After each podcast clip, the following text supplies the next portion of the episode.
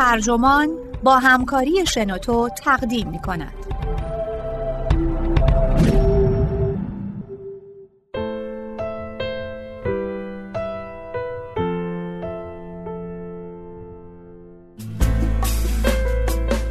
چطور با یک استاد سرشناس هم صحبت بشویم؟ نویسنده رابین برنشتاین مترجم سجاد امیری منبع Chronicle of Higher Education ترجمه شده در سایت ترجمان. گوینده اکرم عبدی.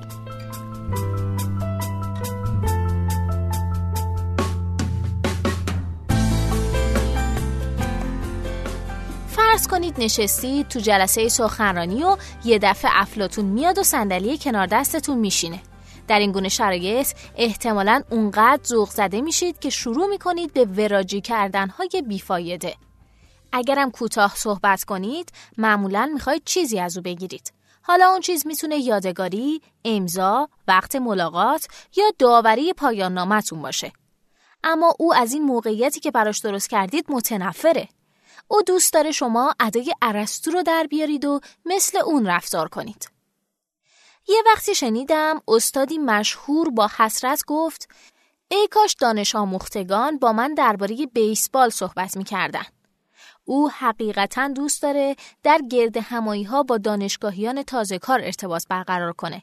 اما اونها اغلب پیشنهاد دوستانه او رو رد می‌کنن و در عوض سراسیمه و بیتاب برای تحت تاثیر قرار دادن او درباره کار پژوهشی یا علمیشون پرچانگی می‌کنن. دانش آموختگان بیتاب گاهی آنچنان در این اندیشه که استادی ممتاز می‌تونه برای حرفشون سکوی پرتاب باشه غرق میشن که فراموش می‌کنن نوع برخوردشون ممکنه اون استاد ممتاز رو فراری بده فرض کنید شما عرستو هستید و در همایشی در مورد فلسفه حضور پیدا کردید. در خیابان معمولا بدون اینکه کسی شما رو بشناسه دارید قدم می‌زنید. اما در همایش تخصصی رشته‌ای که شما یکی از پیشگامان اون هستید، دیگران شما رو به جا میارن و هر جا برید چشمای اونها شما رو دنبال می‌کنه. در کافه، هتل، آسانسور و حتی دستشویی. آدمایی هستند که اونها رو تا به حال ندیدید اما ممکنه نظرات تندی درباره شما داشته باشند. خیلی ها ممکنه از شما بیمناک باشن و برخی ها هم از شما خوششون نمیاد. اساتیدی که استخدام رسمی نیستن تو این فکر که توصیه نامه ای از طرف شما می‌تونه موقعیت کاریشون رو متحول کنه با حرس و ولع به شما نگاه می‌کنن. نتیجه این که تعاملات ناجور متعددی پیش خواهد اومد. پس اگه ارسطو باشید ترجیح می‌دید بیشتر با سایر فیلسوفان مشهور نشست و برخواست کنید. حتی شاید روحیه‌ای معاشرت ناپذیر رو در خودتون پرورش بدید.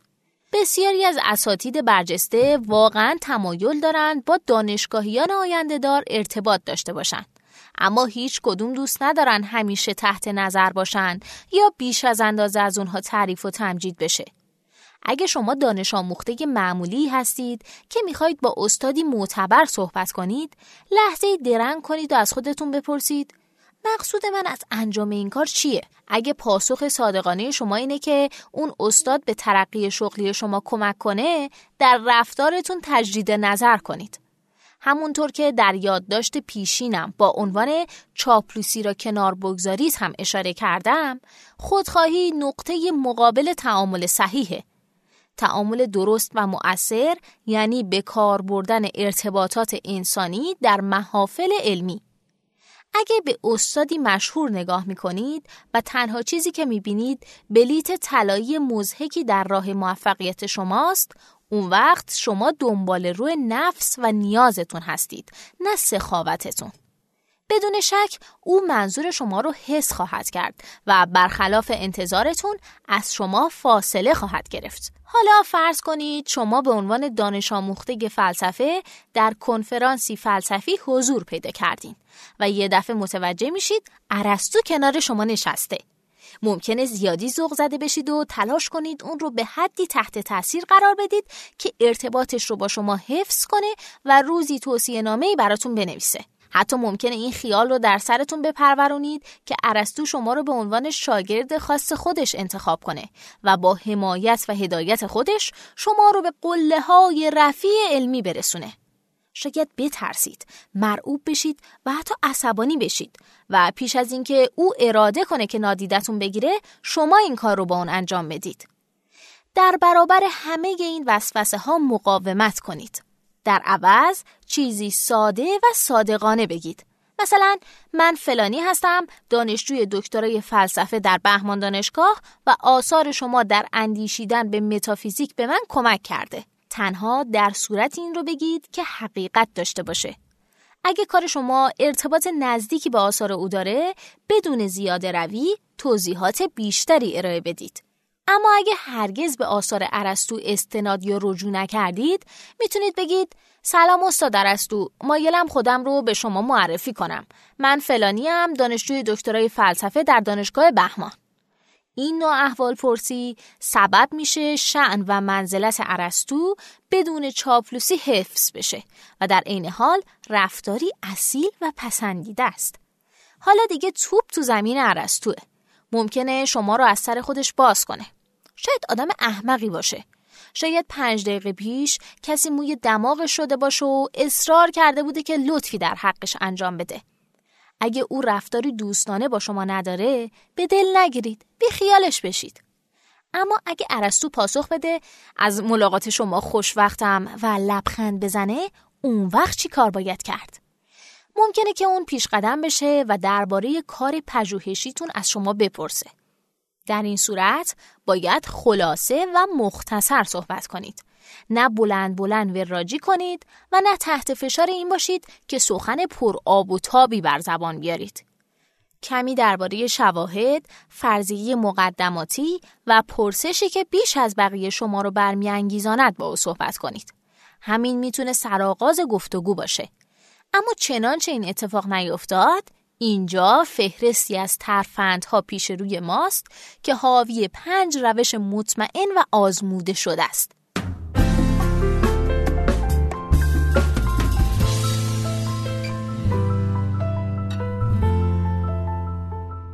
یک پرسشی بی خطر مطرح کنید. دو سوال هست که اساتید دانشگاهی همیشه و همه جا از همدیگه می‌پرسن. در حال حاضر درباره چه موضوعی مطالعه می کنید؟ این ترم چه درسهایی تدریس می کنید؟ پرسش اول یه واحد ساده مکالمه در دانشگاه است. معادل خوبی برای حال شما چطوره؟ به این دلیل زیاد مورد استفاده قرار می‌گیره که برای آشنا شدن با دیگر اساتید شیوهی بسیار موثره. پرسیدن این سوال از استاد از این جهت مناسبه که کار در دست انجام اساساً به چاپ نرسیده. بنابراین نخوندن اون نشان از بیتوجهی شما نیست. پرسش دوم هم رایجه و متعاقبا پرسش های متداول دیگری رو در پی خواهد داشت. اگه ارسطو بگه که مثلا کتاب کلید فلسفه رو تدریس می‌کنه می‌تونید ساختار و محتوای درسی تکالیف نوشتاری و تجاربش با دانشجویان رو از اون جویا بشید. این پرسش ها ساده و آغاز مؤثری برای مکالمه هستند. مهمتر از همه این که احتمالا چیزهای زیادی از این پاسخها خواهید فهمید. ارسطو هم به پرسش های بی خطر نیاز داره. پس او هم ممکنه همین سوالات رو از شما بپرسه. این پرسش ها فرصت هایی رو برای سخاوت متقابل فراهم میاره. دو بحث رو به سمت مسائل تخصصی سوق دهید. ما اساتید دانشگاه عاشق صحبت کردن درباره کارمون هستیم. جذابتر از اون گفتگو درباره شیوه انجام کاره.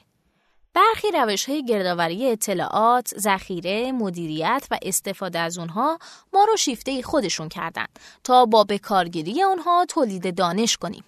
گفتگوی پرشوری می‌تونه درباره این فرایند صورت بگیره. محبوب ترین پرسش من از انسانشناسان و دانشمندان علوم اجتماعی کیفی اینه. چگونه کتابی را می‌خوانید؟ همین پرسش رو امتحان کنید و ببینید که چه مکالمه داغی رو برمیانگیزاند. پرسش های دیگه هم هستن که می‌تونید به عنوان پرسش تکمیلی یا جداگانه اونها رو به کار ببرید. مثل شیوه یادداشت برداریتون از کتاب چگونه است؟ آیا روش خاصی برای متمایز کردن حاشیه نگاری از یادداشت‌های دیگه دارید؟ روش شما واسه تفکیک یادداشت برداری از منابع دست اول و دست دوم چیه؟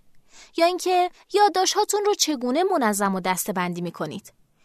برای اینکه این یادداشت ها راحتتر و قابل جستجوتر باشن و سریعتر به اونها دسترسی پیدا کنید چه روشی دارید؟ این پرسش های مربوط به نگارش هم عالی هستن. آیا روال معینی برای نوشتن دارید؟ به نظر شما الگوی نگارش در رشته ما چه کسیه؟ از سبک نگارش چه کسی الهام می‌گیرید؟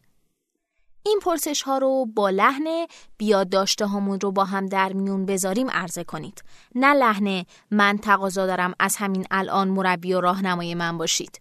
شما به این دلیل نمی‌پرسید که به توصیه نیاز دارید. می‌پرسید چون حقیقتا درباره کار اساتید دیگه کنجکاوید. 3. درباره مباحث روز علمی و دانشگاهی صحبت کنید. شما و ارسطو عضو جامعه علمی مشترکی هستید و هر دو مشخصا بخشی از محفل دانشگاهیان هستید. این اشتراکات خوراک گفتگو رو فراهم میارن. مثلا نظر شما درباره فلان کتابی که اخیرا چاپ شده و سر و صدای زیادی در رشتهتون به پا کرده چیه؟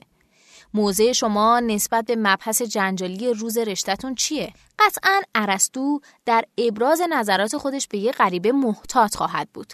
تا جایی که اون می‌دونه شما می‌خواید نظر فلبداهی اون رو بپرسید و اون رو به عنوان قضاوت نهایی اون توییت کنید. هرچه استادی مشهورتر باشه احتمالا در گذشته بیشتر در معرض این گونه سوء استفاده ها قرار گرفته. می‌تونید برای اینکه حرارت گفتگو رو پایین بیارید از ارسطو خواهش کنید موضع خودش رو درباره موضوعات بحث برانگیز بیان نکنه و به جای اون مشاهداتش رو از دانشگاه خودش ابراز کنه. مثلا بپرسید روی کرده مؤسسه شما نسبت به فلان رویداد اخیر چیه؟ چه تغییری در طول این سالها در دانشجویانتان مشاهده کردیم؟ چهار معمولی باشید. انسانها از جمله اساتید اغلب از صحبت کردن درباره موسیقی، هنر، ادبیات، تلویزیون، فیلم، سینما، تئاتر، مد، کودکان، حیوانات خانگی، غذا، ورزش، مسافرت و سیاست لذت می‌برند. این پرسش ها رو مد نظر داشته باشید. این روزها چه کتابی رو در اوقات فراغتتون می‌خونید؟ آیا طرفدار فلان تیم ورزشی شهرتون هستید؟ و پرسشی همیشه حاضر و آماده. اصالتا اهل کجا هستید؟ هشدار تنها درباره اون دسته از علایق و موضوعات عمومی صحبت کنید که واقعا به اونها دلبسته هستید. مثلا اگه اصلا به گربه ها اهمیت نمی‌دید، اجباری به صحبت کردن درباره اونها نیست. عقل سلیم در این مواقع بسیار به کار میاد.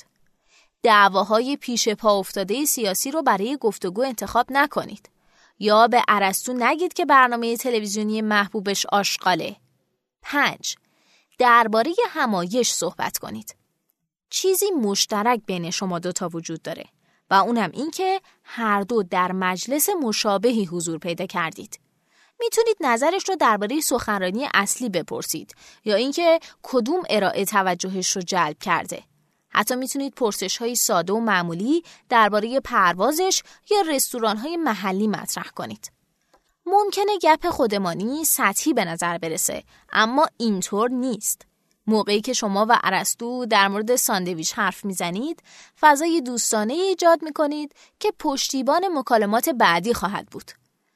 گپ خودمانی از آن به این مسئله است که هر دوی شما در اون لحظه به عنوان اعضای یک جامعه حضور دارید و همایشی که در اون شرکت کردید براتون اهمیت داره. 6. خداحافظی کردن احتمال داره زمانی که احساس کردید گفتگوتون رو به پایانه وسوسه بشید و چیزی از اون استاد مشهور تقاضا کنید. مثلا وقت ملاقاتی برای نوشیدن قهوه و ادامه گفتگو، اظهار نظر درباره چکیده پایان نامتون یا شاید هم از اون بخواید که شما رو به یکی از اساتید همتراز خودش معرفی کنه. در برابر این وسوسه هم مقاومت کنید. هیچ چیزی از اون نخواید. تکرار می‌کنم. هیچ چیزی. اما اگه استاد مشهور فرصتی رو برای تماس بعدی به شما پیشنهاد داد بپذیرید.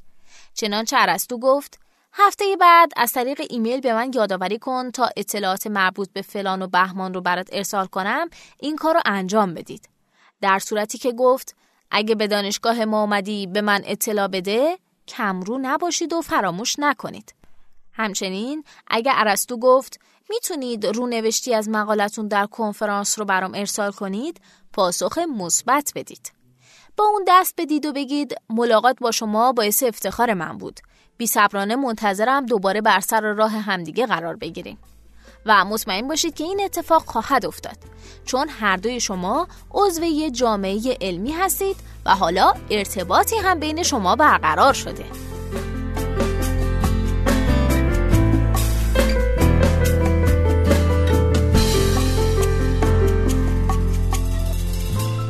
پادکست اینجا به انتها رسید. ممنونم که با من همراه بودید. اگه شما هم ایده ای دارید که فکر می‌کنید می‌تونه برای بقیه جذاب باشه اون رو در قالب یه فایل صوتی در سایت شنوتو با دیگر دوستانتون به اشتراک بگذارید. ممنونم.